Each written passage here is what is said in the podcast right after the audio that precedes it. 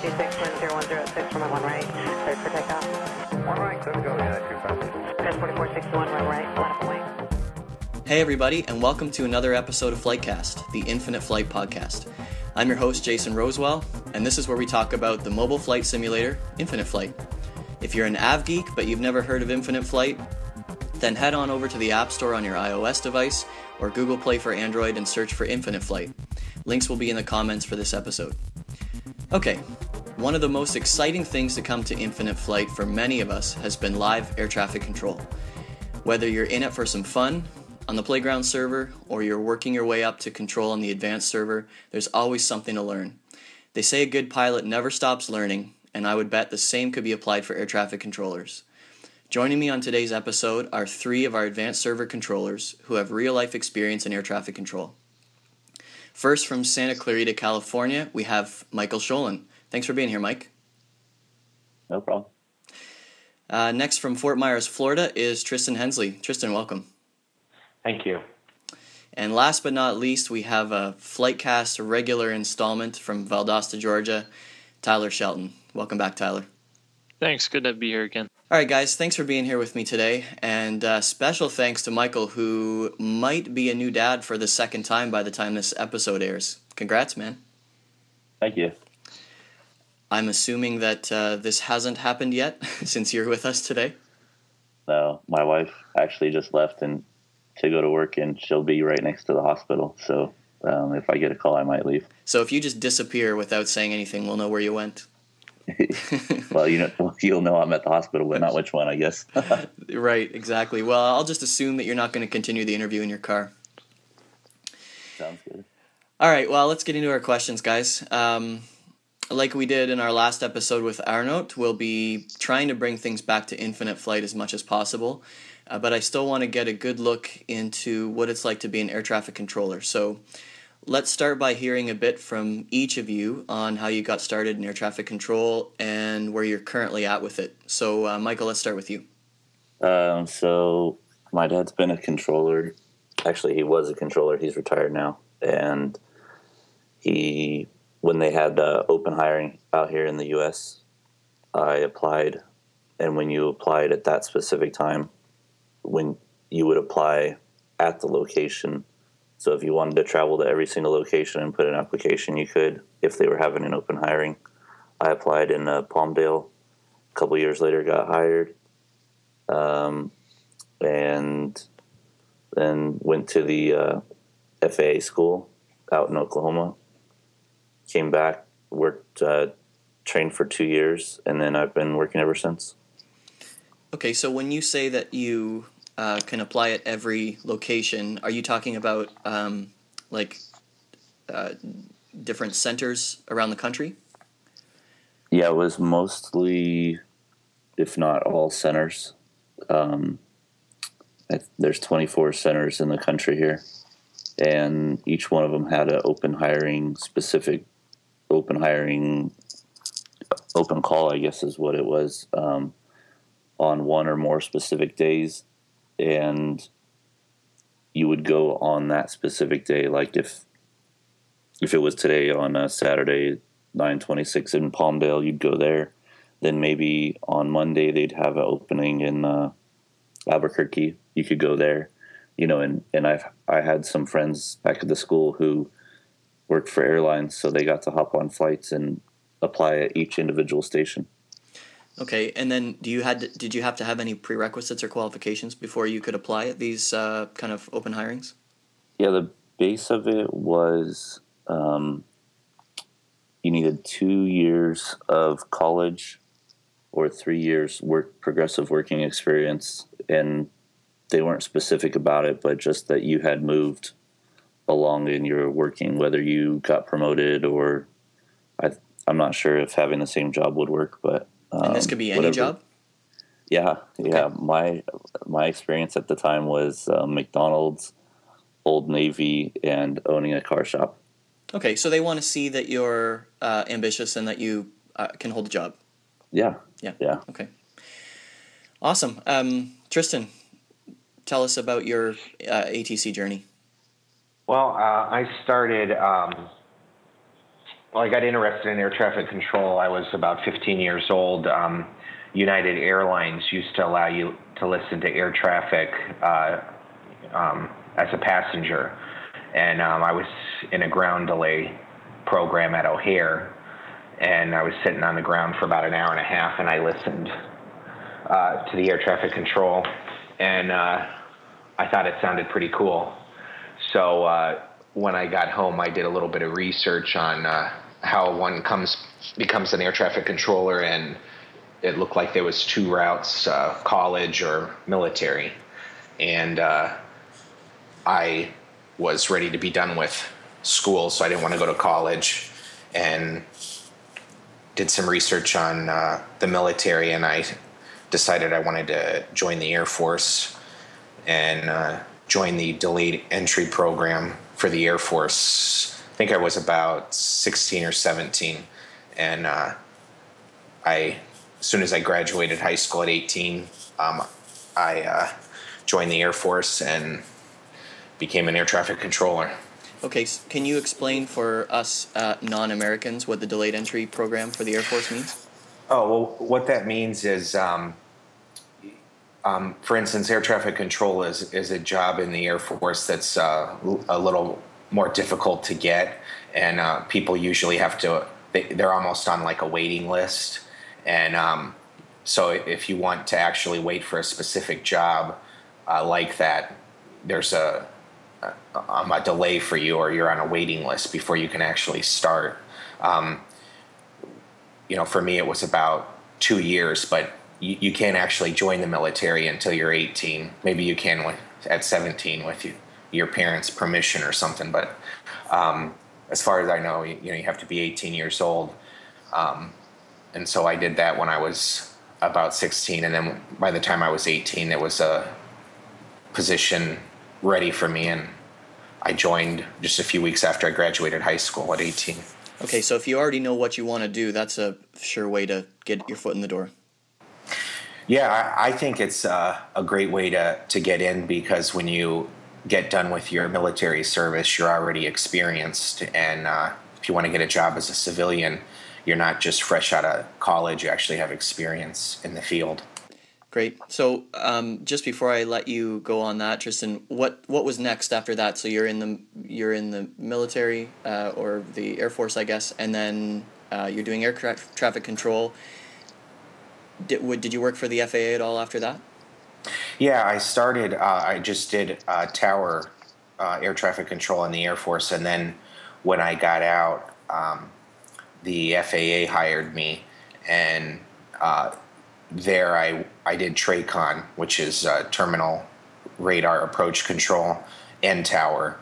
Um, I, I worked at two facilities uh, in the FAA doing tower and approach. I've never worked at a center like uh, Michael does. Uh, so that that's my experiences at tower and radar. Okay, cool. Um, and then Tyler, you've got uh, I guess a s- more similar story to Tristan's than to Mike's. Why don't you explain where you're at right now and how you got there? Yeah, it was uh it was pretty similar to Tristan's with the delayed entry program, but my start was a little confusing because um, I originally went to college for music. I was a trombone player, played for about 15 years, so I was studying jazz. Got through about two years, and it wasn't working. So, uh, really, the next thing I was interested in was law enforcement. So I went to the police academy, which I think Tristan did too, right? At some yes, I did. I did go to the police academy a couple years ago. So there you go. So we're on the same track here. So uh, I went through that, and getting a job was just impossible in Florida. I applied tons of different agencies, went through a lot of the hiring processes and stuff. And uh, so eventually I thought, okay, I'm going to join the Air Force. And when you join the Air Force, you take uh, a test called the ASVAB, where pretty much just basic knowledge, and that'll qualify you for a certain list of jobs. So, uh, like Tristan did, I just did a lot of research and uh, air traffic was one of the ones that I really wanted to hold out for. So I went into the delayed entry program, and typically they only give you about a year. So if if you want a certain job, okay, you can wait for it. You're going to be delayed starting, but after a year, it's just kind of like they're going to give you a job and you're leaving. Um, so Christmas Day actually, and I was about a week away from hitting my year. They called saying that there was an air traffic job. So I took it and uh, it's a pretty long process, but I just got my air traffic control rating in uh, July, July 28th of this year. So I am a brand new controller compared to the uh, many years that these two have. Tyler's the baby controller. I am. I have a lot to learn. And yet, you have been a huge part of helping create the ATC side of Infinite Flight. So, um, you're not a baby air traffic controller in the game. not at all. Not a terrible way to put it. Tyler, you're not a baby. Uh, let me just uh, clarify that. I do appreciate that. no problem. I, I think he is. yeah. Okay. Well, instead of uh, talking about that too much, um, why don't we move on? It sounds like there are several different paths that you guys have taken to get into this line of work. Um, Mike, had you ever d- considered going the Air Force route uh, to get your foot in the door? Yeah, it wasn't um, specifically Air Force related, but military. Um, I went to the Marine recruitment, and after I had talked to them, and then I had talked to my dad, who was in the Navy, um, he kind of talked me out of everything because back when he went in, you know, they would offer you one job and they would give you another, and he, he said you, you know, he told me you really don't want to get stuck in that um, if it's not going to be what you want to do. So and after they started pressuring me, you know, I just kind of dropped it altogether. Um, so I, I guess, yeah, it wasn't specific to Air Force, but I had looked into the military. Okay. So, uh, Mike, before I let you go here, um, you mentioned that uh, to me earlier that you're working on building new climb and descent profiles at your center. Um, are you working on that exclusively right now, or is that in addition to your work as a controller? And maybe you can just explain kind of what that all means. Yeah. Um, so there's a few approaches and centers who have worked together, well as as well as the towers um, in different regions, who have built uh, metroplex programs that kind of optimize climbs and descents for the airlines so that they can save on money you know just just a mile shortcut over the thousands of flights they do a day can be a big cost savings at the end of the year.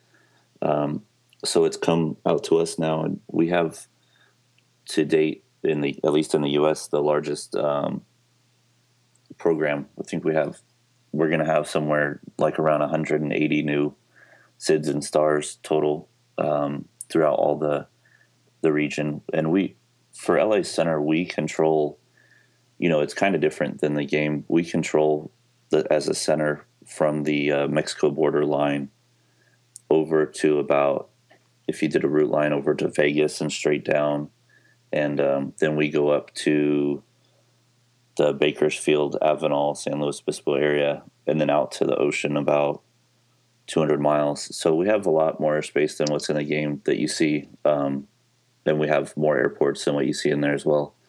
So what they do is at the beginning, I did I, I did not work um, for a while on the floor. They had to pull me off of the off the floor to go down to and meet with uh, SoCal Approach team members that we work with daily, and they would come up to us. We would go down to them week after week, building these routes and altitudes, and tying them into new arrivals or to new uh, RNAV um, approaches. And now we're to the point where I'll work on it, you know, one day, maybe two days a week, and I work the rest of the week. But since I'm going to, I'm transitioning to LAX, I'm actually turning that project over to somebody else at the center right now uh, for my area. Okay, so you you just mentioned that you're transitioning to LAX. So what does that mean? Tower frequencies. Um, what's next for you? Yeah, um, a lot of studyings in my future. There's going to be, it, it, from what I've heard, it's one of the harder programs to pass. Um, they have about a sixty percent washout rate down there. So just you know everything I've never really. I mean, it's kind of hard to explain when you explain to people that you're an air traffic controller at a center, but going to a tower is a whole new ball game. So, I guess I mean one of the closest ways I can think about explaining it is, say you're a you're a baseball player and you you play uh, in the MLB, and all of a sudden uh, you decide I want to be a basketball player. I mean, you're still an athlete, but almost nothing is going to match up. Well, in that case, you might be Michael Jordan in reverse, right? I mean, it's possible if I can get through this program. We'll see what happens. That'll be your new nickname on Slack, Jordan. I, I think it'll be a piece of cake for you. Oh, not. I don't. I really don't think it's going to happen that way. So um, I like this. I like this kind of chain of questioning. So you kind of led into my next one. If when you did your when you applied at uh, Los Angeles Center, is that kind of an open door into the FAA for you? And can you tra- can you transfer back and forth? Uh, you know, say you're you're moving across the country. Is that something that's possible, or how does that work? Yeah. So you, once you get into the FAA, um, they have a website, and it's even the website now that somebody who wasn't or is not an air traffic controller could apply to, as long as they meet the certain criteria that's published in each individual application. But um, you know, once you're in, it's a lot easier to transfer throughout the system. They have a process called the ERR, which is a employee request for reassignment. So you essentially you're asking to go somewhere else, um, and then on top of that, they have bid offers where, let's say LA needed people, they might have a, a stack of papers of people who are in the ERR program who want to just transfer, but then they might need to open a bid, and then they might get a new stack of people who are trying to apply because they see that the tower needs people. So it's a lot easier to move throughout the system um, once you basically once you get in and get certified. Um, so Tristan, Mike is explaining kind of how he was, you know, the, the system for moving from center to LAX Tower. You mentioned to me before that you had uh, started in one place and then you ended up in Buffalo. Was it a similar transition for you once you're already working for the FAA? How did how did that work? Well, when you before you get in the FAA, it's it's really hard to actually pick a facility. You just want to get your foot in the door. But once you're in, um, it's it's a little bit easier to move around. It's not common. Um, I, I didn't stay at one facility very long before I transferred. I believe there's probably a, a, a norm of you know a certain amount of years before you actually transfer. Um, I did mine a little bit quicker because I knew some uh, someone at another facility, and um, that's kind of how I transferred. I I don't think I used the uh, official way that uh, Michael had mentioned. Maybe you just greased somebody's palm and that's how you got the job. that could be. uh, if, uh, Tristan, while I'm talking to you, um, what are some of the differences between uh, maybe differences in practice or procedure between um, working for the FAA and doing air traffic control in the military? Well, um, technically, um, you know, all the rules are the same. The military, you know, they there's a federal aviation regulation. Um, it's called the 7110.65. It's titled Air Traffic Control, and the Air Force uses that, and they're bound by it. Um, but the Air Force also has another um, air traffic control uh, manual that is put out by the Air Force, and so air traffic control in the Air Force ha- has two manuals that they need to, to follow. So in some ways, um, the military does things a little bit different, and also sometimes they go. I don't want to say above and beyond, but they add some things that um, the FAA doesn't do. Um, the, the military may do something in addition to what the norm is. Okay. Well, and Tyler, you've mentioned to me before too that you've, um, you know, you, you've got different training scenarios, right? Because I'm assuming with the military, you've got you're for the most part you're controlling uh, heavy cargo planes and fighters. Correct. So um, you've got to do training exercises in the dark, right? Uh, which I I would assume that the FAA and guys, you, you need to you need to coach me here, but the FAA would um, have procedures for when the lights all go out uh, in a power outage. But um, Tyler, you're actually in there practicing for it on a regular basis, right? Right, correct. And um, I mean, there's there's really just kind of different procedures. I'm sure the FAA has uh, procedures, uh, you know, for power outages or you know for no light procedures and stuff like that. But a lot of it is just base specific. Um, we do a lot of like night vision operations at night, uh, not necessarily where the controllers will have uh, night vision goggles on, but we turn all the airfield lights off. So you're just looking out and it's pitch black. Uh, we turn down the tower cab lights, and uh, you just kind of trust on the position reports from the aircraft and use your radar.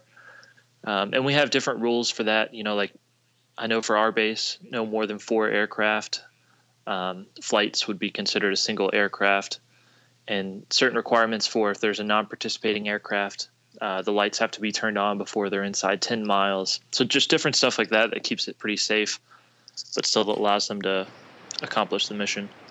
Tyler, now you said something about lights out. Are you talking about like you guys don't have a generator there at your facility? We do have a generator, but so there's what? still there's like a backup to the backup. So there's oh, procedures oh, in case there's a complete power failure, and for some reason the generator doesn't go from commercial to generator power. I see. We I've lost power on a um, probably five or six uh, cases uh, when I was in the FAA, and um, everything would just kind of shut off for five or ten seconds, and then everything was back up with the generator. I, I've I don't remember um, ha- having uh, additional training like what to do if the generator doesn't work. I don't know. Maybe Michael uh, has experienced that. Or I don't know what the center has as far as backup power or whatever. Yeah, we we incur the same uh, the same thing that you did. You know, if the power goes out, like we've had a lightning uh, strike near the local power source, and then the lights go out for you know ten seconds or so, but then they come right back on. Everything gets reset, except for you know your scopes were never touched. Basically, everything's still running while that the power, the lights in the building are off. But um, yeah, I, yeah, I think it's pretty seamless now, though. So Tyler, yeah. I would assume that your your guys are also your pilots are also training for, um, you know, uh, no no light, no visual flying um, when they're uh, uh, abroad as well. Correct. Yeah, they're like when they're uh, off base yeah, everything they do is to prepare to prepare for, I guess, real world scenarios. Um, so we've actually had a chance to look through their night vision goggles just to see kind of what they're looking at. Man, they're crystal clear. Like you can you can see everything out there. I didn't think it would uh, work as well as they described, but it's it's pretty cool. They do a lot of that out on the range. So when they're practicing shooting and stuff like that, um, they're just doing everything through night vision goggles. Mm, okay. All right, guys. So before we move this to infinite flight, um, the question that everybody wants answered is this one. We hear all the time that being an air traffic controller can be one of the most stressful jobs you can have. Um, I would assume that this largely depends on what facility you're working at and the nature of your position. So, can each of you guys touch on that? Um, I, I'm you're saying, Mike, that uh, the position that you're going to pretty soon, it sounds like that could be the case since there's a high turnover rate and a high flush out rate. So um, maybe I don't know. Maybe Tristan has the most experience in the in the high stress position. But can you guys talk about that a little bit? Who's first? Not everybody at once. Um, let's go. Let's go Lead with. in order uh, here. Yeah. Okay. Sorry, uh, Tristan. Why don't you comment on that? Um, well, the way that I see it is, um, I don't think it personally that it's a, a stressful job. Um, I've heard you know the same types of things where that people say that it is, but if you're working at a very busy facility, um, the FAA has different facility levels. I think it goes up to a 12 or a 13, if I remember correctly.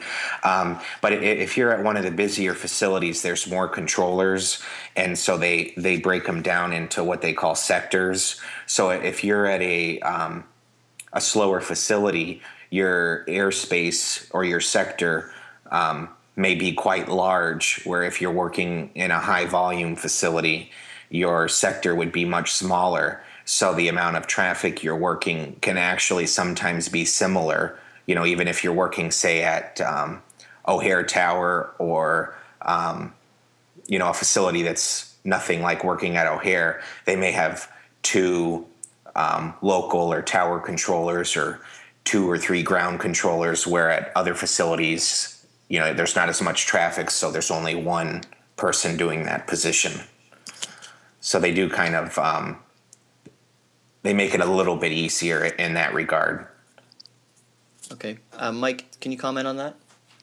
Yeah, um, I mean, whenever you and I'm sure these guys have experienced the same thing, but whenever you say you're a controller, that's the first question that always comes up.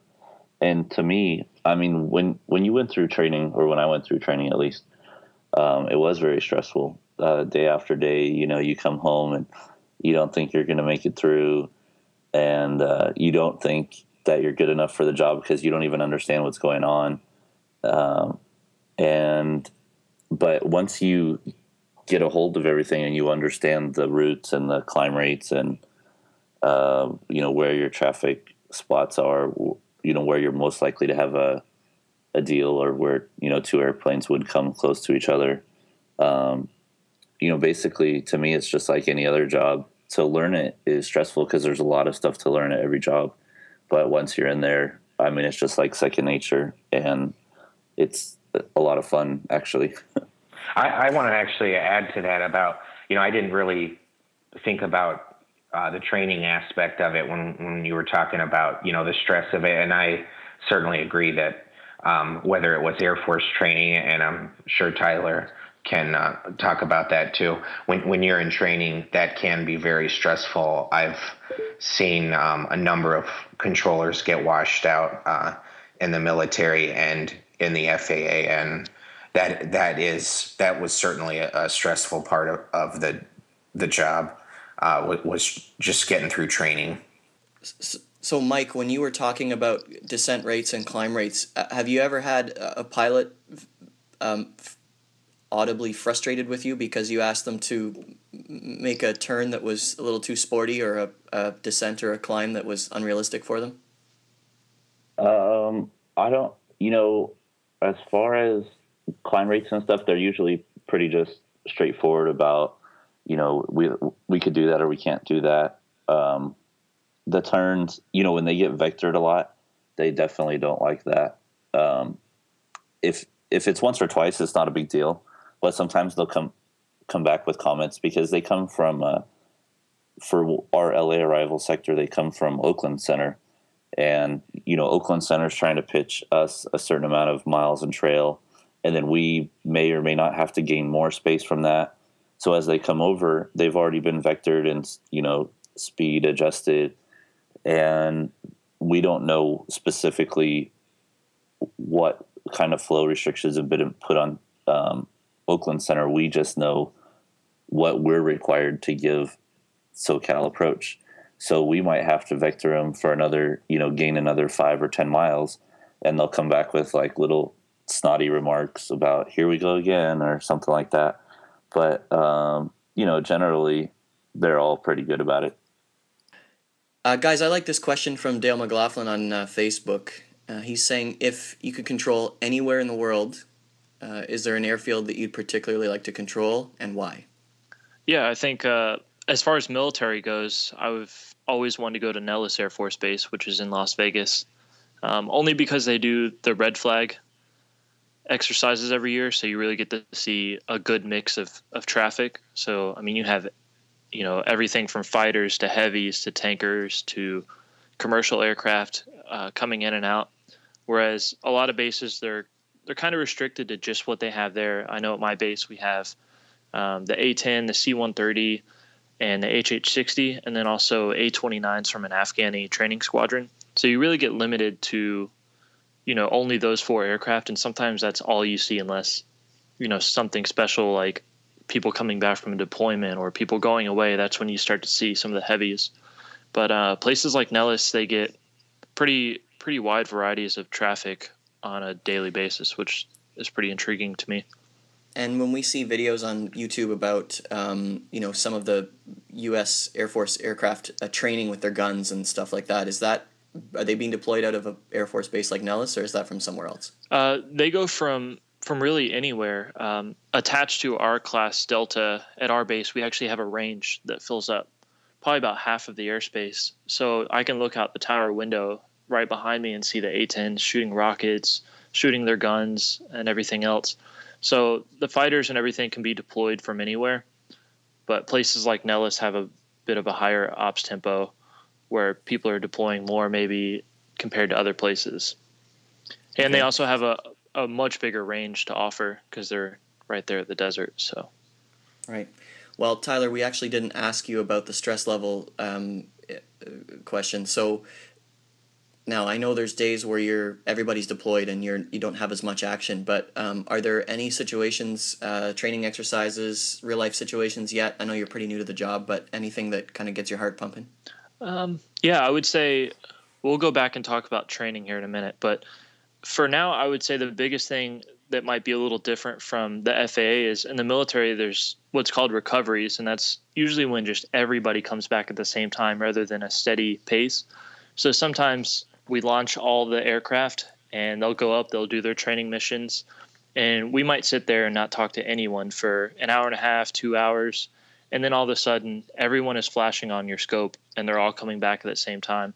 And a lot of times they're all requesting you know the overhead pattern. One wants a straight in. One wants a high tactical recovery procedure which is where they're they'll be at like 10,000 feet over the field and they just just roll over and just drop straight down to the downwind from 10,000 feet so a lot of it just happens at one time and you're trying to piece it together in this three-dimensional you know airspace so for me i would say that's probably the most stressful part of it but uh, I really don't see it as stress, more of kind of an adrenaline rush to me, and I'm sure the others would agree with that. That uh, causes me anxiety just to hear you say that. They're all coming in and flashing on your radar at the same time. But it's kind of fun. It's one big puzzle, and you know, you're giving traffic calls, sequencing people, letting them know, you know, kind of painting that big picture, like you're number two to the field, or you know, that guy that's holding at ten thousand, hold over the field, expect descent, you know, behind flight of two that are two mile initial stuff like that, it, it really just kind of paints that picture. And to me, it's pretty fun. But uh, being newly rated and becoming an air traffic controller, I would say the most stressful part has been training. Um, I'm not sure how it is in the FAA, but I can guarantee that Tristan has gone through this too. Um, the Air Force has what's called skill levels. So when you're first starting and you're an air traffic control apprentice, you're what's called a three level. And they pretty much refer to you as a three level in the facility. Hey, three level. And uh, as a three level, you're basically useless, and they let you know that. So you're going through training, um, and your day to day is you're like the facility janitor. So a lot of days you're sweeping and mopping the stairs. You're doing cleanup every day. Um, you do what's called chow runs. So you're going out to restaurants and picking up everybody's lunches. Sometimes like 15 orders. okay, yeah, I, I think we all operate on chow runs for sure. This sounds like the position that we would assign Dale if we were all kind of a group oh, Jennifer. working together. but uh, so you're expected to, you know, get in position, really know your stuff. You had an issue the day before with sequencing, like you get in the next day, that should be completely taken care of. So, you know, on a full day, you're doing the tower simulator, you're getting in position, whether it's ground control, local, which is tower, or uh, flight data and you're also doing these small side jobs in between. So a lot of it gets taken home, and you're studying at home because you just don't have that time at work. Um, and it can be kind of sobering because some of your best friends, you know, you go through training and you do everything you can to help them, but it's, I mean, the job just isn't for everybody. So it, it does kind of suck to see some of your friends get washed out at times. And I'm sure Tristan and Michael have, you know, seen the same through their technical training or even once they got to their first facility. And I, I want to add on the chow run that um, I found the uh, three level job that the chow run was the most stressful because everybody's food has to be exactly as they ordered it. That's way more important than air traffic control. Is the the way that their food is. Everything needs to be hot. If somebody said no ketchup, there better not be ketchup on it. Or it's, no seeds on the bun, so you got to pick them all off in the parking lot. yeah, exactly. Wow, you guys are painting such a fun picture for me. and by the way, I'm, you know, as you guys know, I'm up in Canada. Uh, if I use the wrong word, you know, military, Air Force, uh, I, I may use the word army at some point. Okay, don't we don't need to crucify the podcaster here. You wouldn't be the first Um, one to do that. When you say military, people say army. It's like you know, if for any um, Arrested Development fans, uh, these are my awards, mother from Army. Throw in a little Buster accent. So, all right, uh, yeah, that may make it. It may not. Um, so back to let's get back to the where where do we want to control? So, Michael, you could you're going to LAX, uh, but if you could pick anywhere in the world, uh, where do you find yourself? Um, well, I chose LA because it's the top as far as aircraft movement. I guess it's the top three. So, um, you know, if I make it there, my my next uh, goal, which I would never actually be able to move there, but it would be Atlanta because it's been number one for the top five years. Or I mean, And when you say number one, is that one uh, last five years. that's number one in terms of traffic Yeah, or in terms of quality At least uh, from what I've seen, aircraft movement based upon aircraft movement, um, they've been number one for the last five years. wow and atlanta's a major hub for is it uh, american or I actually don't know because it's too far out from us, but uh, It's Okay. Delta. I think it's Delta, Delta. and AirTran. Or, which is now Southwest. Yeah, exactly. right. All right it's time to finally to bring this around after 45 minutes to um, infinite flight um, which is of course why we're all here. And uh, so mike you use you're working at los angeles center almost every day what makes you want to come home from a long day and then you know rock a little bit of atc on a flight simulator what what is it that about it that does that for you Well, one is um, you know I can work the tower, which or the even the approach, um, which is just like another level of. I don't, it's it's almost like playing a different game, you know. I- I consider going to work almost like playing a game. Um, I mean, essentially, that's what you're doing. You're just trying to fit pieces of puzzle together to make one big puzzle, you know, without screwing anything up. Um, but the other thing is, it's just another. It's like another challenge, you know, to be able to do it in real life when you have a microphone and you can talk directly to the airplanes is totally different than um, trying to find each little command on a screen and uh, and then get unable, you know, like more times than you've ever heard in your whole career out of one airplane.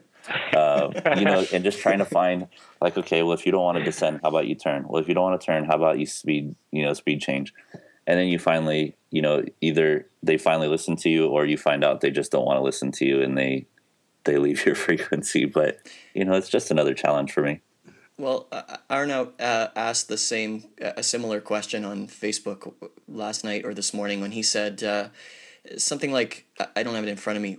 What What are the most annoying things that you notice out of? Um, oh, it was actually out of new air traffic controllers. So let's say somebody's been, uh, we won't of course name any names, but you've got your brand new controller on the advanced server."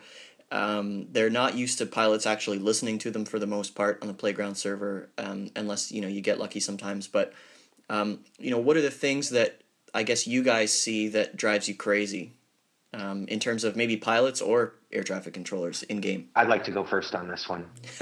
Justin, we don't have fifty minutes for this, okay? So try and keep it brief. Okay, I'm watching the clock.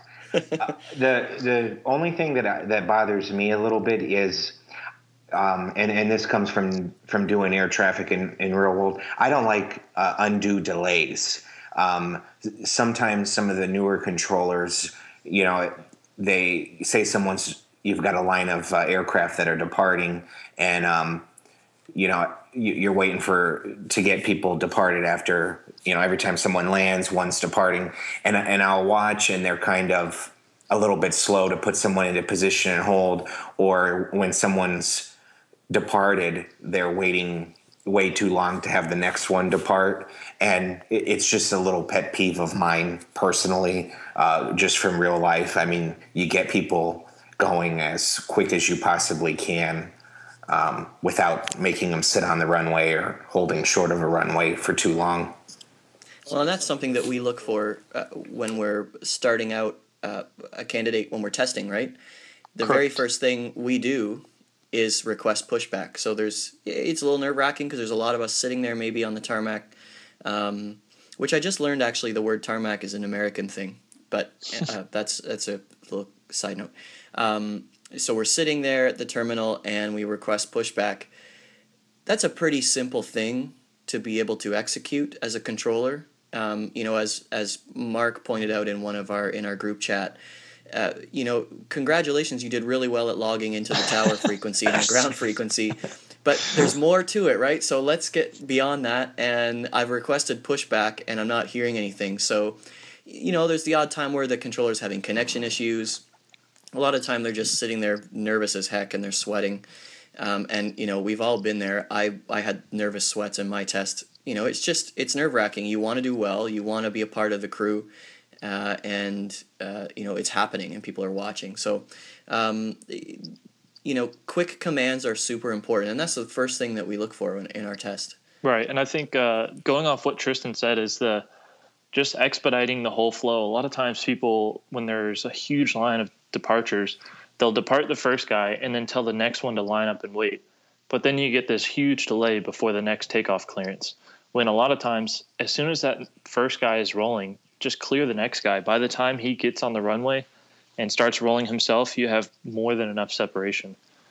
You know, so sometimes Exactly. that lineup and wait isn't always useful. Now, lineup and wait, if you had a Cessna 208 depart with an F 16 behind it, okay, I'm going to line up and wait, build some space, wait for the Cessna to turn off, something like that, and then launch right away.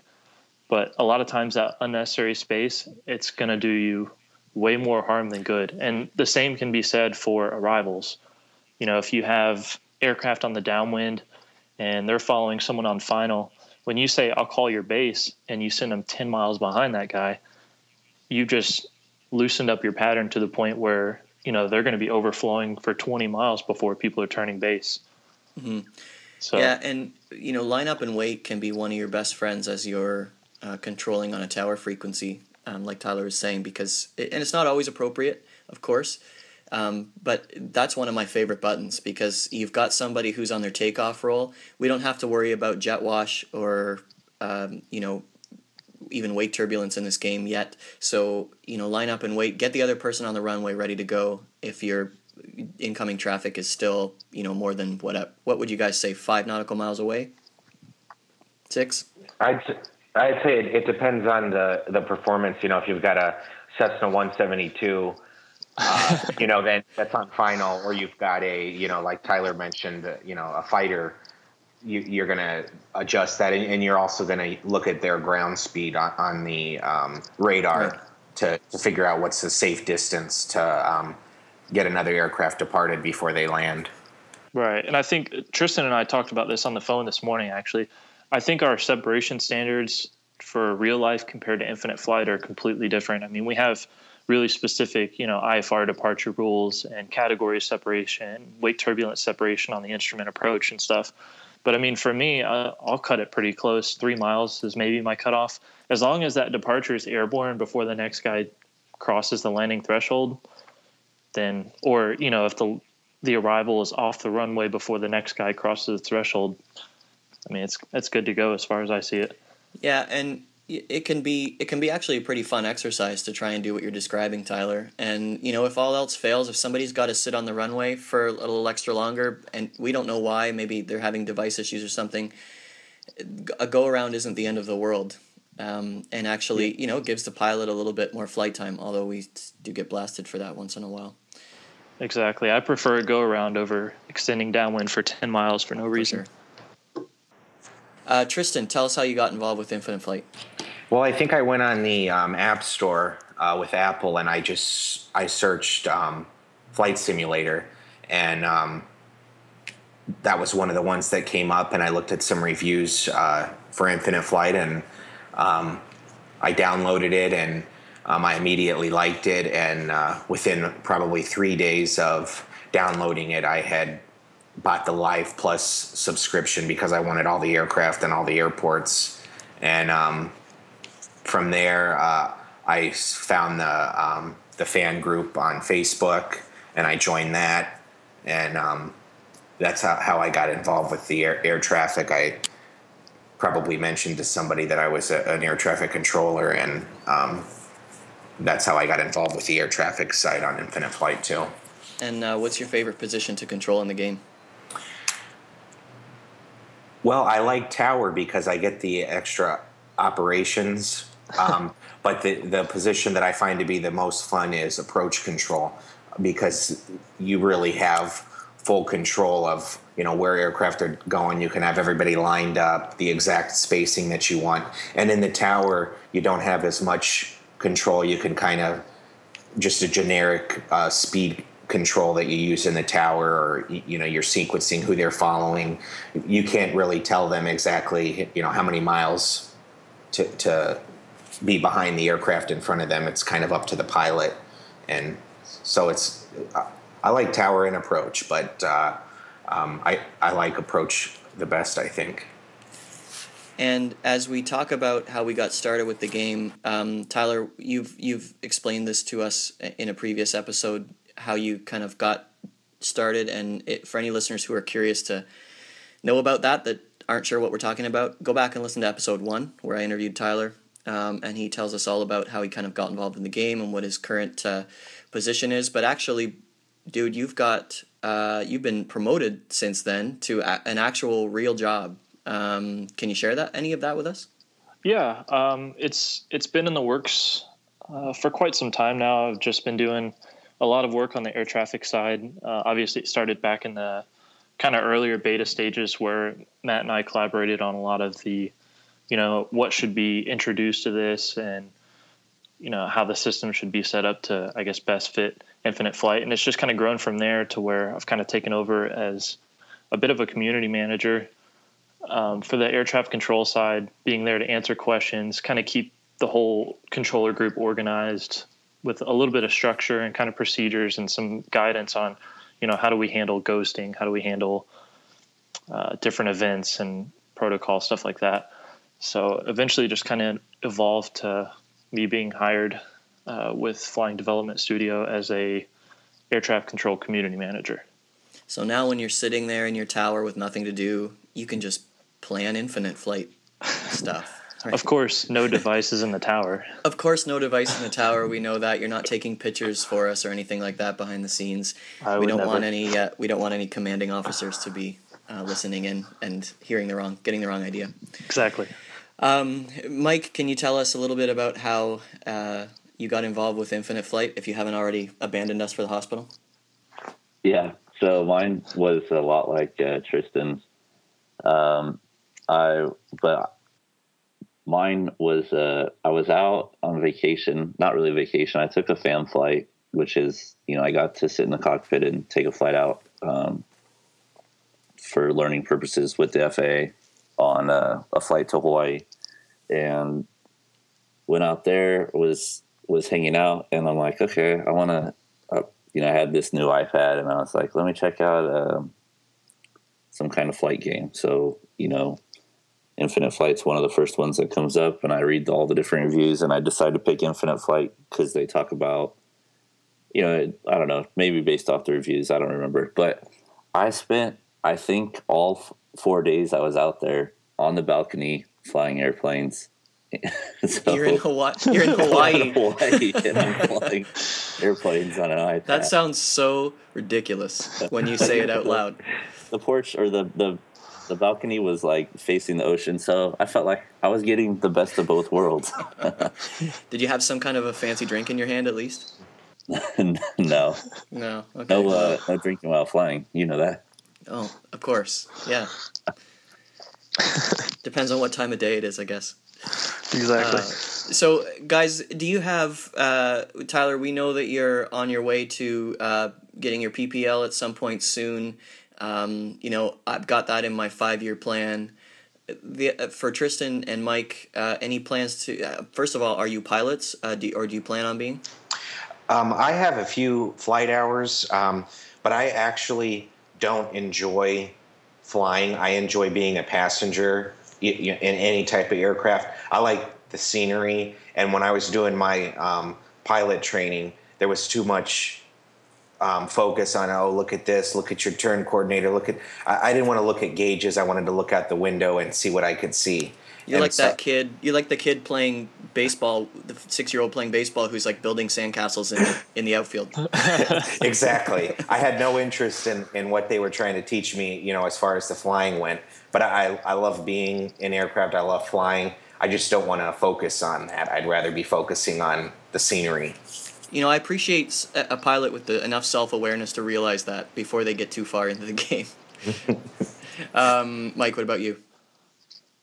Um, I've gone up a couple times just with my dad, who had who had a couple planes and has since sold them. But um, I mean, I rarely went up with him. But I do have about 45 minutes in a 737 at the Southwest Sim uh, flight simulator, so that was fun. Nice. Okay, so uh, I like it. There's varying degrees of interest in being a pilot, being air traffic control. I have no interest whatsoever at this time in my life in pursuing air traffic controlling, but um, obviously I get my fix by playing Infinite Flight. Um, all right, let's move along a little bit, well, guys. We gotta uh, speed it up a little bit. We've been chatting for a while now, so let's. I want to get to some um, fan questions. But before we do, Tyler, real quick, we discussed um, what would be what you'd like to see next for ATC and Infinite Flight. Um, you've been a big part, as we've said, of the evolution of the ATC portion. Is there anything you can share with us at this point in terms of what's coming next for air traffic control development um, with uh, Matt and Felipe and those guys? Yeah. Um, really, what I look for is just what all the controllers want. Not, it's really not what I want too much. Um, I I would like to see more flight planning, so where you can actually file an altitude or a speed and stuff like that. That way, whenever you're being passed a center, they can see what you filed and stuff like that. But um, through our air traffic communications, we actually have a little suggestion box where people can add stuff in. So the biggest hits right now are holding patterns. So a lot of times when you're out there flying and you're like, why am I being vectored away? They're actually trying to hold you. So holding patterns are a big one.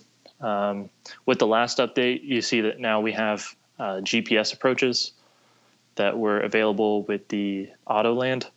So we're hoping to get around to adding uh, GPS approaches um, and at fields where there's no ILS, and even down to small things like when you check in with um, when you check in with center approach. Whenever you say with you, instead of us just saying Roger, it'd be radar contact, so it's a little more realistic. So these are all just suggestions that I channel up. Uh, nothing definitive right now, but I know Matt definitely wants to work on some things to make it a lot more realistic for us. I wonder who the brilliant person with the uh, radar contact suggestion was. Uh, I'm not sure. He's, he's pretty annoying. I think he does. Uh, I think he does podcasts or something on the side. Man, my subscription just renewed, and I was like, Matt, you gotta hook, you gotta hook your favorite podcaster up with a subscription. Did he no hook you dice. up? No, he didn't hook me up. I have to pay just like all the rest of you guys do. Nice. Um, Tyler said something that I really liked about um, the uh, altitude uh, request. That has been something that's that's bothered me a little bit uh, from having experience in, in real world. You know, and, and Tyler working in the tower, he he sees uh, you know every aircraft has a flight progress strip, and, and if they're flying IFR, it has their requested altitude on there. The center sees it too. But in infinite flight right now, um, we as an approach controller or a center controller, we're kind of guessing what the pilot wants, and in, a lot of cases, you issue an altitude, and then you know they say you know so and so is requesting this altitude, but it, it was just because we had guessed it. But if we had something that told us what that pilot wants to cruise at, the altitude they want to cruise at, it would be less communication or, or less uh, frequency congestion, and you know we would know right away where where they want to be flying at. awesome. Uh, it might have been Ian Rodriguez on Facebook, uh, Mike, that asked, um, "How does controlling an infinite flight, so let's say working at LAX Center, um, compare to the real thing?" Um, I mean, there's a pretty huge difference. I mean, it's it's like moderately the same, but um, I always I'm always having to train myself to learn to you know mold myself to infinite flight when I come in for the uh, Friday night flights, and then sometimes I find myself having to re transition myself back to work mode, um, which becomes a becomes a problem for me. I used to uh, play Infinite Flight on breaks, but you know, just the smallest um, errors in work will bother me. So I decide, eh, you know, I don't I don't want to cause any issues. But um, you know, things like people being on full STARs, giving them crossing restrictions, um, and these are things that Tyler's built into the Friday night flights. But you know, crossing restrictions where you just give them an altitude restriction and then they know the speeds along the arrival. Um, you know, things that they're talking about like preloaded altitude requests um, and being able to put people in hold um, are all kind of, you know, we don't, as infinite flight controllers, we don't specifically know what every aircraft wants to do, especially when they check in VFR at flight level 260. Um, so, so, so, so, I mean, things like that uh, are really, you know, it's like this guy is flying south. I think he's going to San Diego, but you know, he refuses to respond to me. So, you know, just stuff like that um, on a day to day basis. There's so much information in in real world controlling that you you know pretty much everything. You know their planned uh, ground speed, you know their planned altitude, you know the exact routing they want to fly. You can give them a shortcut to a fix instead of giving them a heading. Uh, they have windows to depart. They have, you know, sequencing to land.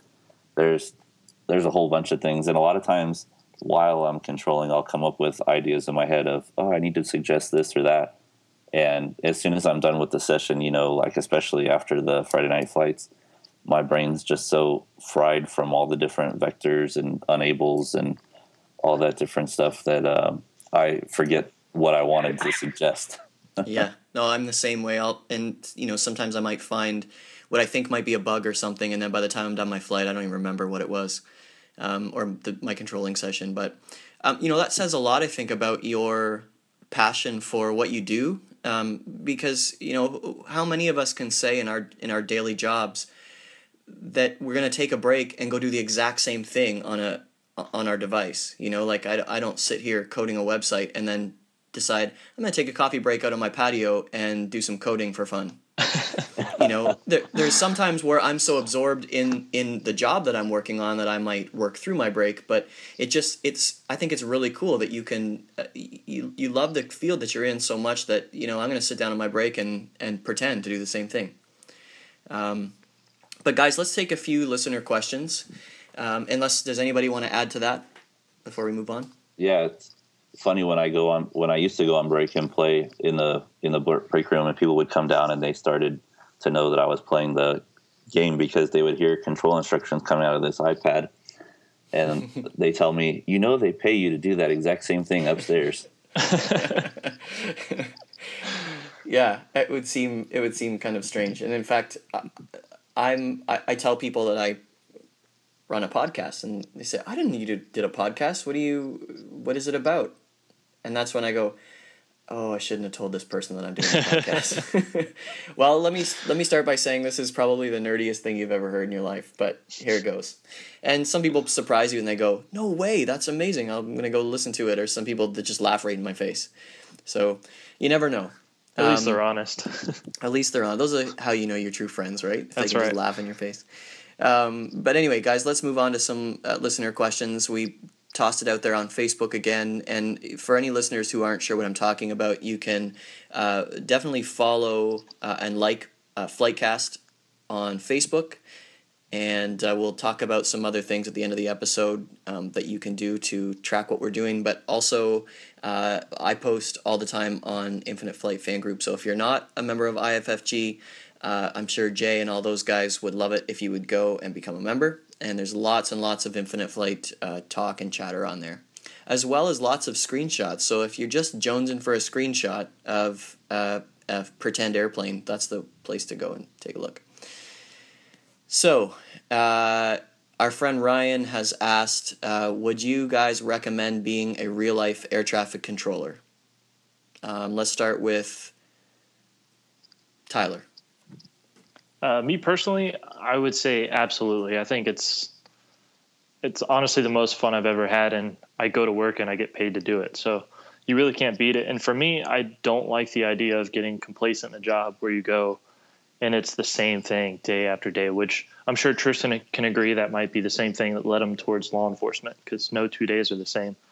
Um, but with air traffic control, you go into work and you know every day there's there's a binder in the tower that has new procedures that are put into place. So you know, right when you're comfortable and you're like, oh, okay, I understand how to do this. Well, now there's a new procedure and everything's totally different. So, so maybe Tristan, you can comment on that. Um, you're you've moved from air traffic control to law enforcement, and now into uh, getting your law degree. So, how do you see? Uh, you know, would you recommend air traffic control to anybody? Absolutely. Um, if especially if it's somebody who um, loves aviation, um, I think it's a um, it's a great career. Uh, it pays well, and um, and on many days your day will fly by. I mean there's days that that traffic is really slow and, and, the day goes by slow. But there's other days that you could put in eight hours and um, you feel like you've been there for a half hour or 45 minutes because you were just so busy and the time just flew by. And what about you mike yeah i think uh, how could you not recommend being a controller when you are one unless you absolutely hate the job but um, I love doing this, and you know, obviously, otherwise, I probably wouldn't jump on it. Infinite, infinite flight, ATC. Um, but you know, as long as your personality can hold it, if you're an uptight person or easily stressed out, you know, maybe you don't want to. But I wouldn't, you know, I wouldn't stop let that stop you from trying. Cool. So Ian and uh, Erwin both wanted to know: Have you guys ever had to respond to a real emergency situation before? And if so, can you describe uh, how it was handled? I'm gonna go uh, first. Oh, go ahead. All yours. Oh, that was that was mean. We need to delete that. go uh, for it. well, I, actually, at Milwaukee, um, we had a, a, Midwest regional jet that um, they had smoke in the flight deck um, and it was in the cabin also. And uh, that aircraft came in, and apparently the visibility on the flight deck was pretty bad. And um, you know, we had all the emergency vehicles and um, stuff like that, and they all evacuated on the runway um, at Milwaukee. Uh, from that little incident. And, you know, as a controller, you deal with emergencies almost on a daily basis. Um, when I was in the military, some of them were kind of silly, but uh, the military or these airlines have uh, rules about what's an emergency and what's not, and, and sometimes you know they're just required to declare an emergency, even though you may not agree that it's an actual emergency. Okay. And just as a side note, do any of you guys know, uh, like in that situation, maybe Tristan, you might know, uh, would that be um, in a in a regional jet? Can they do a Cat three um, auto land if they don't have any visibility in the flight deck? Well, the the only aircraft um, that I know, uh, first of all, the airport has to have the proper equipment for a Cat three oh, right. Uh, landing, and um, the only aircraft or airline that I know of that ha- the pilots have the training, the aircraft has the, the training, would be Frontier Airlines. Uh, they're 319, Airbus 319, I think it is. Uh, and the pilots have to be certified, the aircraft has to be certified, and the airport has to be certified. So there's a lot of uh, rules to do that sort of um, approach. It's it is certainly possible, and I've seen aircraft do it before, um, but it's it's certainly not common. Okay, and I guess that would be different in the states. Um, and in different parts of the world as well. Um, all right, let's get to the next question. Uh, oh, actually, Tyler, you were going to talk about an emergency, I think. Yeah, um, like like Tristan was saying, it's it's almost daily, but for the military, especially dealing with fighters, it's um, and a fighter that's as old as the A-10, they have what's called a hung gun every day, which is where they're out on the range shooting their gun and it fails to safe, so they can't put it back in safe mode. Or sometimes there's just a round stuck in there. So we they actually come back and they have to land and they'll point the jet towards the gun berm, and the fire department and everyone else will go out there and uh, the weapons specialists and they'll try to safe the gun. And for us, that's almost like a daily event. but uh, it can be kind of a kind of a pain sometimes because it typically happens at the worst possible time. So, um, like when you're trying to pick poppy seeds off of a bun in the parking lot. exactly. it's it's always during a recovery. So when everyone else is coming back, and then obviously emergencies have the right of way over everyone. And after that emergency lands, it suspends the runway. So right. you have to wait for the airfield vehicle to come out and do a uh, pretty much foreign object or debris sweep, FOD sweep, so that we can resume operations on that runway. So for us, having parallel runways, anytime that emergency comes in during a recovery, you're now down to one runway. That's another great use for a level three air traffic controller. You know, just have them stick their arm in there and see if they can find anything. exactly. I, I, wouldn't be surprised if they started to do that. they would. They would. Um, all right, let's keep going. Oh, Mike, did you have anything to add to that? Uh, center's got to be a whole different scenario in terms of emergencies because people are at cruising altitude for the most part. Yeah. Yeah. Um, we've had you know engine out, smoke in the cockpit from. Uh, we had one smoke in the cockpit from Hawaii, and they. Uh, we worked them outbound. They turned around because they started getting smoke in the cockpit, and then they decided that it was best to you know, obviously it's best to turn around. And we sent him in to uh, Los Angeles on seven left, I think. Seven left or right. It ended up being on the news later that night, and I didn't know, but I went home and, you know, I was at my in laws that night and, uh, like, oh, hey, I worked that guy. That's cool. And nobody would ever know. Yeah, no. You guys get uh, all of the stress and none of the glory. Well, yeah, but then the the towers, you know, get the worst made of everything. It seems like. Well, and uh, yeah, and I guess you're about to find that out pretty soon. right. we'll have to have another. Actually, let's plan to uh, have another chat with you when um, when you're finally working at uh, LAX Tower. Yeah, get let me get through training first. well, I think uh, it sounds like you'll be a shoo in. No pressure. No pressure. All right, guys, let's keep going. Uh, there's been some discussion in the community uh, on how many hours you can work in a row as an air, air traffic controller. So, um, again, I think I've got to assume that this is uh, different um, from the military and uh, FAA perspective. So, can you guys clear this up for us? Let's start uh, with you, Mike. Yeah. Um, currently, for the FAA, the restriction is 10 hours in a day, um, six days, no more than six days in a row and between a night and a day shift, you have to have nine hours in between those two. Between a day and a night shift, you have to have eight hours. And if you exceed any of those limits, um, you go non op, which is basically you have to have a day off, uh, 24 hours off until you can be recertified, or I don't know what they specifically call it, but be able to work traffic again. So why would you exceed that if, if you've been dealing with an emergency or something and you just it would be silly to leave your post? Well, for us, it's usually um, you know maybe somebody overlooked the schedule. They accidentally gave you a let's see a one to nine shift, and then you came back at like five instead of six. Mm, um, got it. Yeah, or if you yeah, so it, w- it would be something like that. You know, you accidentally had too many overtimes or something. One overtime at the beginning of your work, work week and one at the end of your work week, something like that. Okay. Uh, and what about you, Tyler? The military is a little bit different for for our shifts. We can work uh, no more than twelve hour shifts, but ten of it can be controlling, and two hours of it can be administrative. Okay, so, so you're you still have, bound by the ten hour rule. Exactly, um, but they can keep us for that extra two hours to do paperwork. But in between every shift, we're required a 12 hour turnaround. So not eight or nine. We have to, so regardless of, you know, whether if it's a night to a day or a day to a day, it's still 12 hours in between every shift. And then okay. six days. And after that six days, you would need a day off. Um, Tristan, you asked your own question on IFFG, so I'll let you answer it. uh, and your question was, do you ever get bored with your job? Let's uh, just get a quick answer for that one. No. No. Good. Um, Justin wants to know what is your best ATC story? Anything that stands out to you? Tristan, you've got to have something. Of course I do. Um, I actually I was talking to Tyler about it uh, this morning when we were talking on the phone.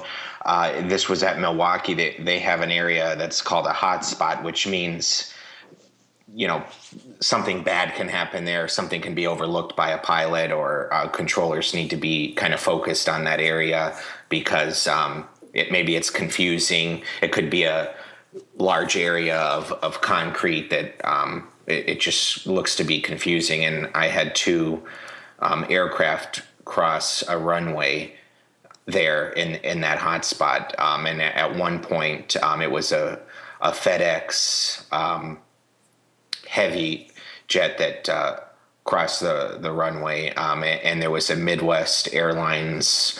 I think it was a 717 that was departing, and it, it had actually just started uh, departure roll, and that FedEx Heavy just started to cross uh, onto the runway, and uh, I just yelled into the mic, "FedEx, stop!"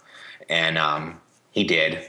I didn't use his call sign, and, and stop is not uh, any official phraseology, but it seemed like the best thing to say at the at the time. Right. I we I think some of us spend uh, our time, some of our listeners, uh, from time to time, listening to liveatc.net or uh, ATC kind of, I guess you'd call them highlights on YouTube. Um, and th- there was something, someone similar. Um, there was a runway incursion, and I think he just, same thing, he yelled into his mic um, something along the lines of, cancel takeoff or something and i don't know if that's even the right yeah that's actually that actually is the proper phraseology if somebody was to you know it would be cancel takeoff clearance hold position something like that um, but uh, depending on the severity of the situation or how fast something needs to happen, you know, you say what you need to say to make it happen immediately. I mean, the last thing you want to do is have two aircraft go into each other. Right. That would be the main goal of the entire thing, I would think.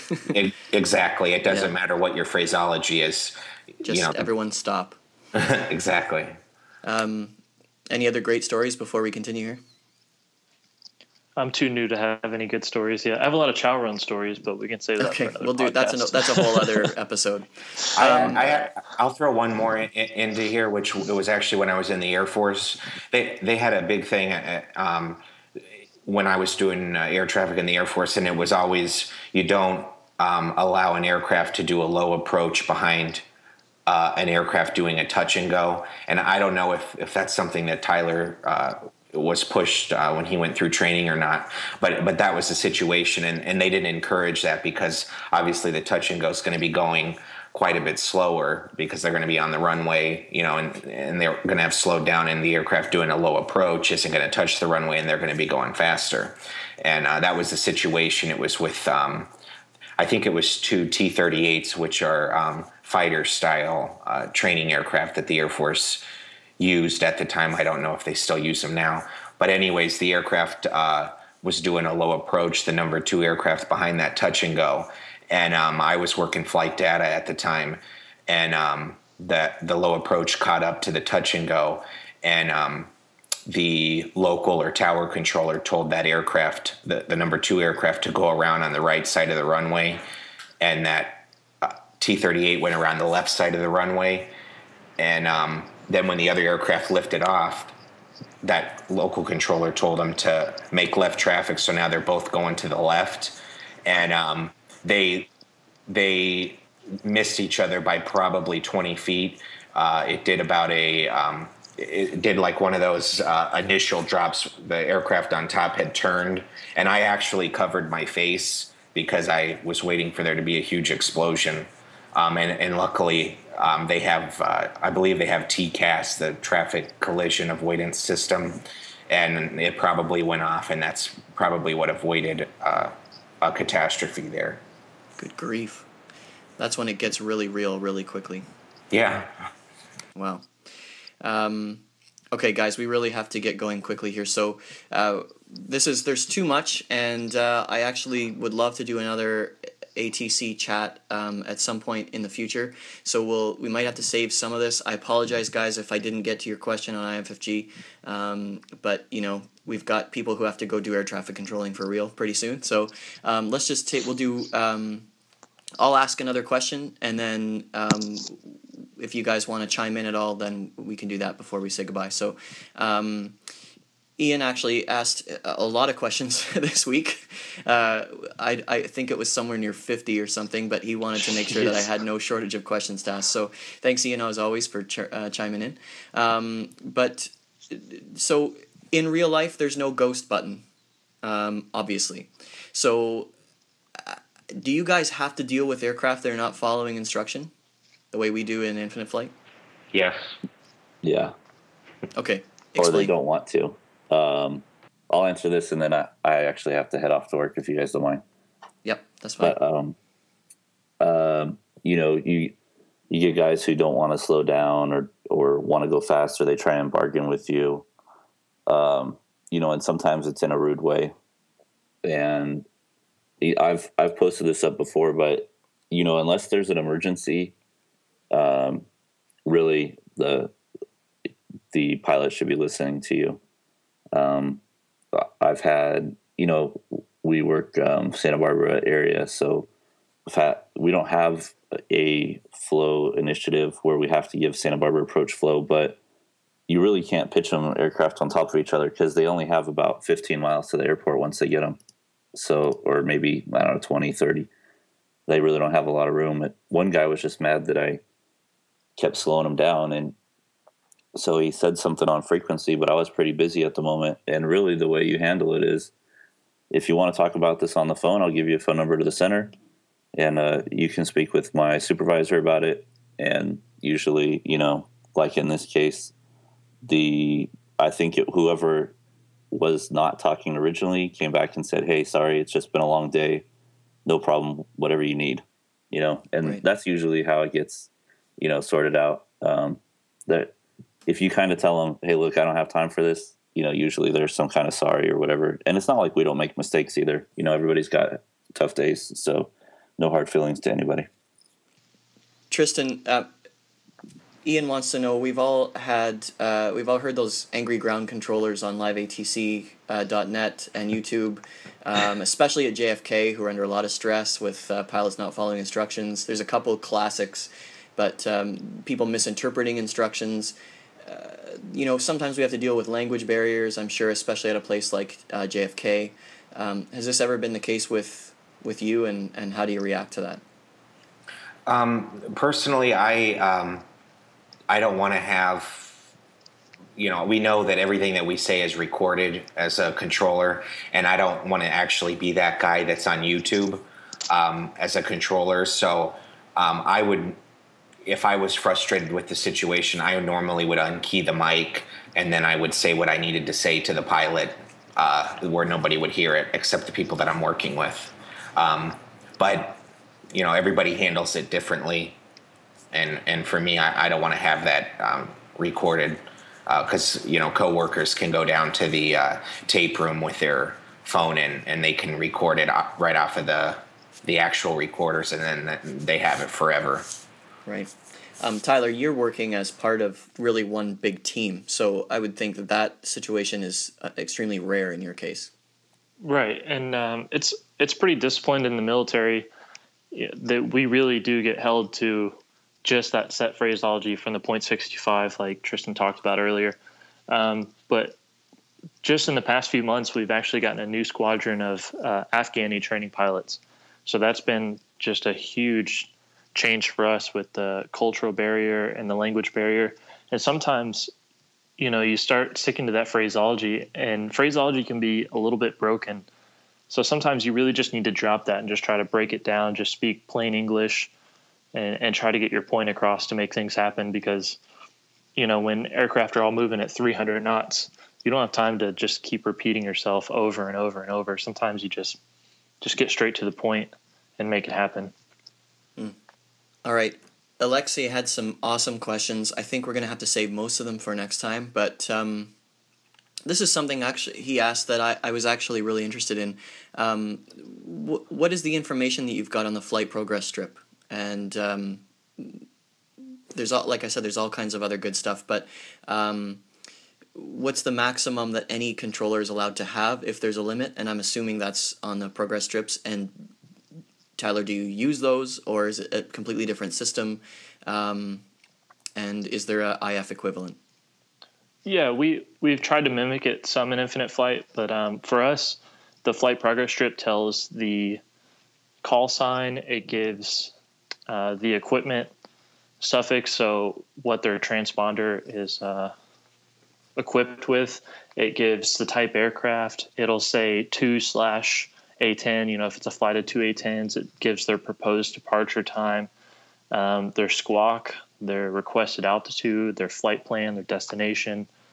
Um, and then in that big box that's in the middle, uh, Tristan can probably chime in on that part, but that's where they use uh, just to jot down quick notes. So if you tell them climb and maintain 3000, they'll write, you know, 030 there. And then when you tell them to go to 4000, they'll line through 030 and write 040. So it's kind of a, a quick note system for controllers to keep track of instructions and stuff like that.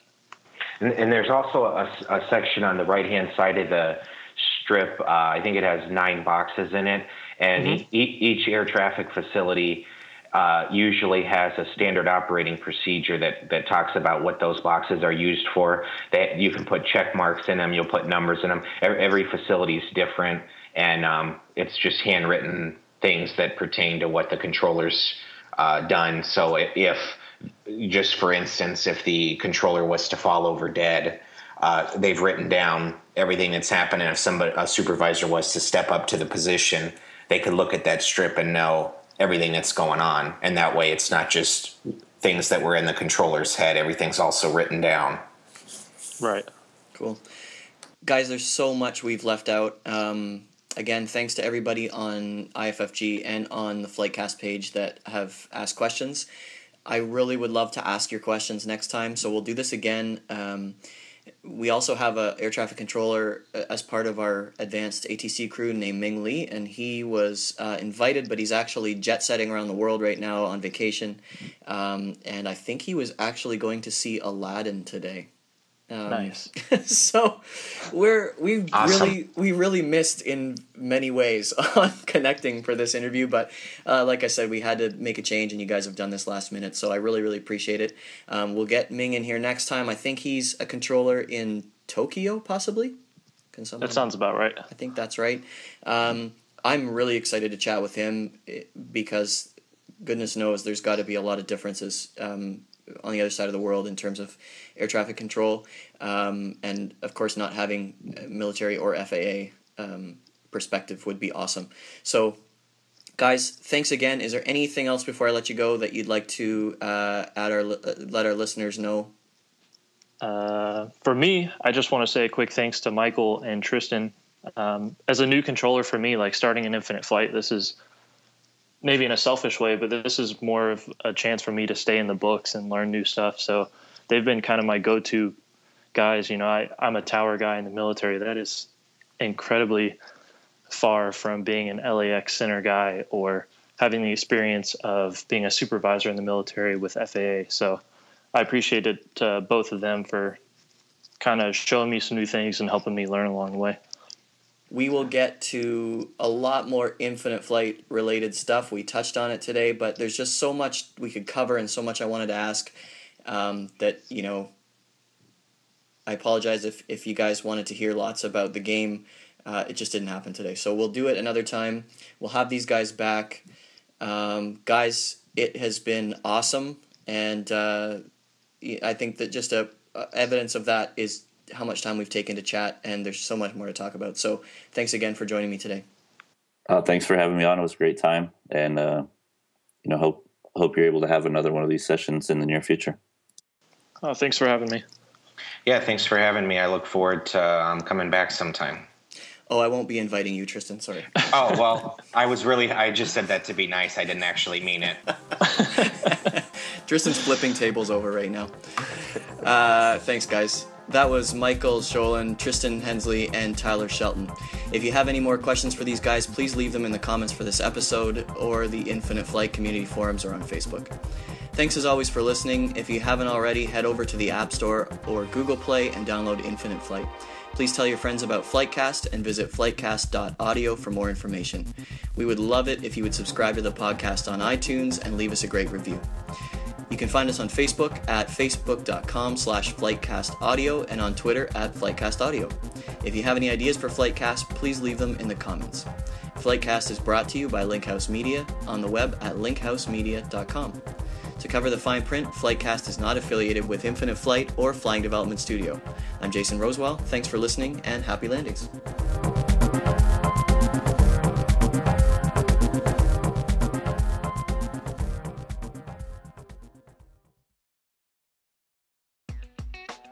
Tyler didn't pay me enough to uh, stay this long. I was thinking it was under an hour. when he told me when he told me what the rate was going to be that I was going to get paid, it was for under an hour. Okay. Um, no problem. Something for me to add to the end. Uh, that should be deleted. I'm gonna just I'm gonna keep I'm gonna add that to the end too every time you tell me to delete something. That's Um, funny. uh, oh, what was I gonna ask before Facebook happened? Um, We're talking about training. yeah. Oh, I know. Okay. Um. Crap! I should have been ready for the next one. That better go on right. the end. Yep, definitely. Uh, you guys' language is good so far. I don't have to use my bleep button. I can I haven't had to use it yet. I can change that if you want. I'm, All we have to do is invite Joe, and then we'll- it'll all be downhill. Yeah, it's from game there. over. uh, he's just he's patiently waiting in the wings, wish, wishing he could be on the call. we can do a, a podcast about Kentucky, about how great their football team is. Yeah, you guys can do that one without me. You'll get a wake up You know call who's fun to- you know who's fun to talk to on the phone is Mark because of Oh, that man. accent. Oh, and man. he, you just laugh the the entire conversation because he has that southern draw. It's and great. He always has something smart to say. You guys realize I'm still recording, right? This is going at the end in the gag reel Uh. for sure. We love you, Mark. yeah, for sure. You know, Tristan, I was supposed to ask you uh, from Joe um, Oh, about, your, about your car screw up last week. Why why why were you supposed to ask me that? What was the exact question? He Okay. said, ask Tristan about his car screw up last week. Although I think his language was a bit different. I I don't recall any of that, so I won't be able to answer that one. Okay. But if you have any questions regarding the uh, 7110.65, I'd be more than happy to to answer that. All right, Tristan, uh, tell us how you got involved with the game. Let's see. Pause. I got to think about that for a second. Okay, I just, you know, and for your, uh, um, ah, crap. I'm gonna have to start that over. That needs to go at the end. We gotta do the we gonna need go to do the entire podcast again. This is terrible. Sorry, I'm supposed to be a professional here. Um, what was I? What was I thinking? Your word, Oh, your yeah. word usage. Here we go.